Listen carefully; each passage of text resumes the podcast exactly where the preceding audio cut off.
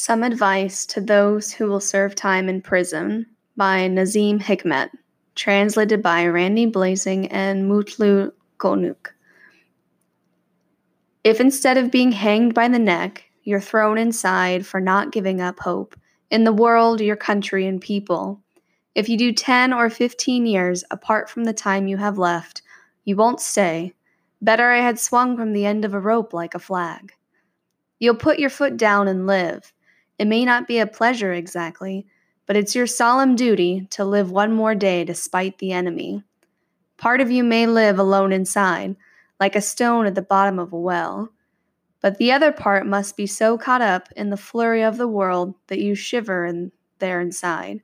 When outside at 40 days' distance a leaf moves, to wait for letters inside, to sing sad songs, or to lie awake all night staring at the ceiling is sweet but dangerous.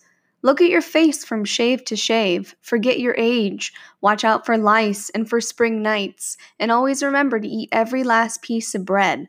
Also, don't forget to laugh heartily. And who knows, the woman you love may stop loving you.